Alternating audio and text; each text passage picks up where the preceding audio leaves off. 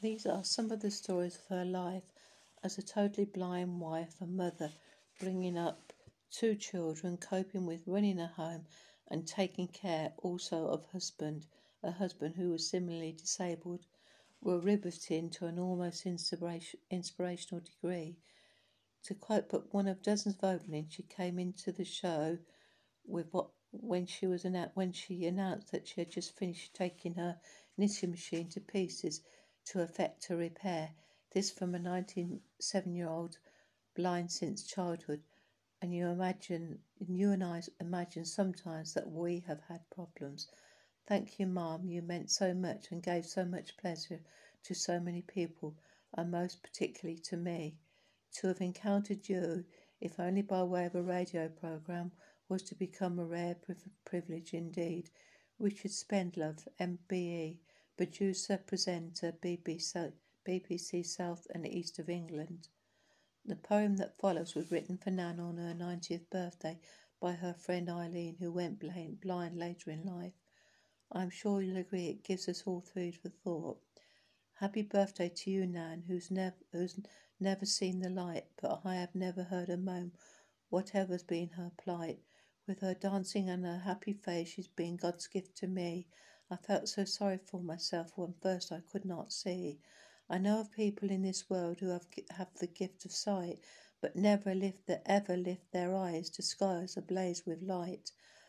I have not known Nan very long, but long enough to find a world so full of happiness. Are we all a little blind? Perhaps we need to think about that one.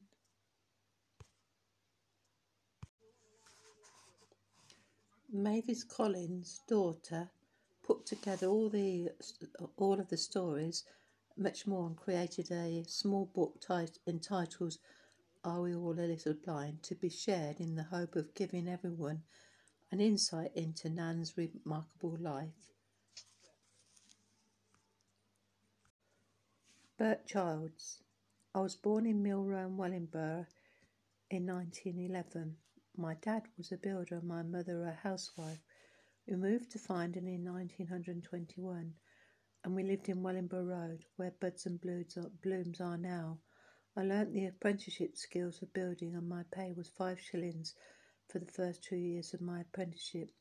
I then spent two years as an improver and my pay increased to two sh- by two shillings. I left school at 14 and qualified when I was 20. I had to pay for my own clothes with the money I earned.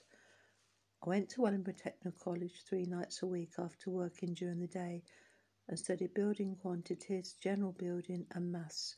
We had a gang of builders in Wellingborough Road on land where Mini Shoe Factory had stood. The factory was burnt down when I was about 17. We were responsible for building a number of properties, including an Avenue Road, Council Yard, Tensor Lane, A6 Garage, houses near the War Memorial, Altering Helm Grange Farm in Timolso, work on Lime Tree End, maintenance work on Finedon Hall, shops for Goodmans, front of the co-op, shop for Mrs. Olney in Allen Road, infant school in 1937 for £10,000, parlour houses in Eastfield Crescent, Hawthorne Road, bungalows in Ewenfield Road, and air raid shelters in Rock Road. There used to be six butchers here, and I think that Shelton's had two butchers. They owned a slaughterhouse house in Regent Street. I recall that Stanley the postman lived at Lime Tree End. I think that they had bought Finedon Hall as an ecclesiastical um, parson's retreat. It stood empty and deteriorating for years. Elmgrange Farm. Wartime mem- memories. I remember making blackout frame- frames when Chamberlain declared war September 1939. We used packing case lining and Chamberlain, um, and we put heavy line curtains at the windows. We used to have air raid wardens walking round telling you off if you smoked a cigarette in the street. I was first stationed at Inverness, Lord Lovat's castle, and was in the Royal Engineers. I worked at Liverpool Street Dock directing the cargo as to where it should go. This was in our training days. I remember June the 8th, D Day too, and the landing of infantry craft from the Newhaven where we were sta- stationed waiting for the invasion. At Armadeus, where the Mulberry Harbour was, we were forced to wade up to our necks and onto the shore. We then had to walk for several kilometres through sections of tap, tape, tapes where land had already been checked for bombs.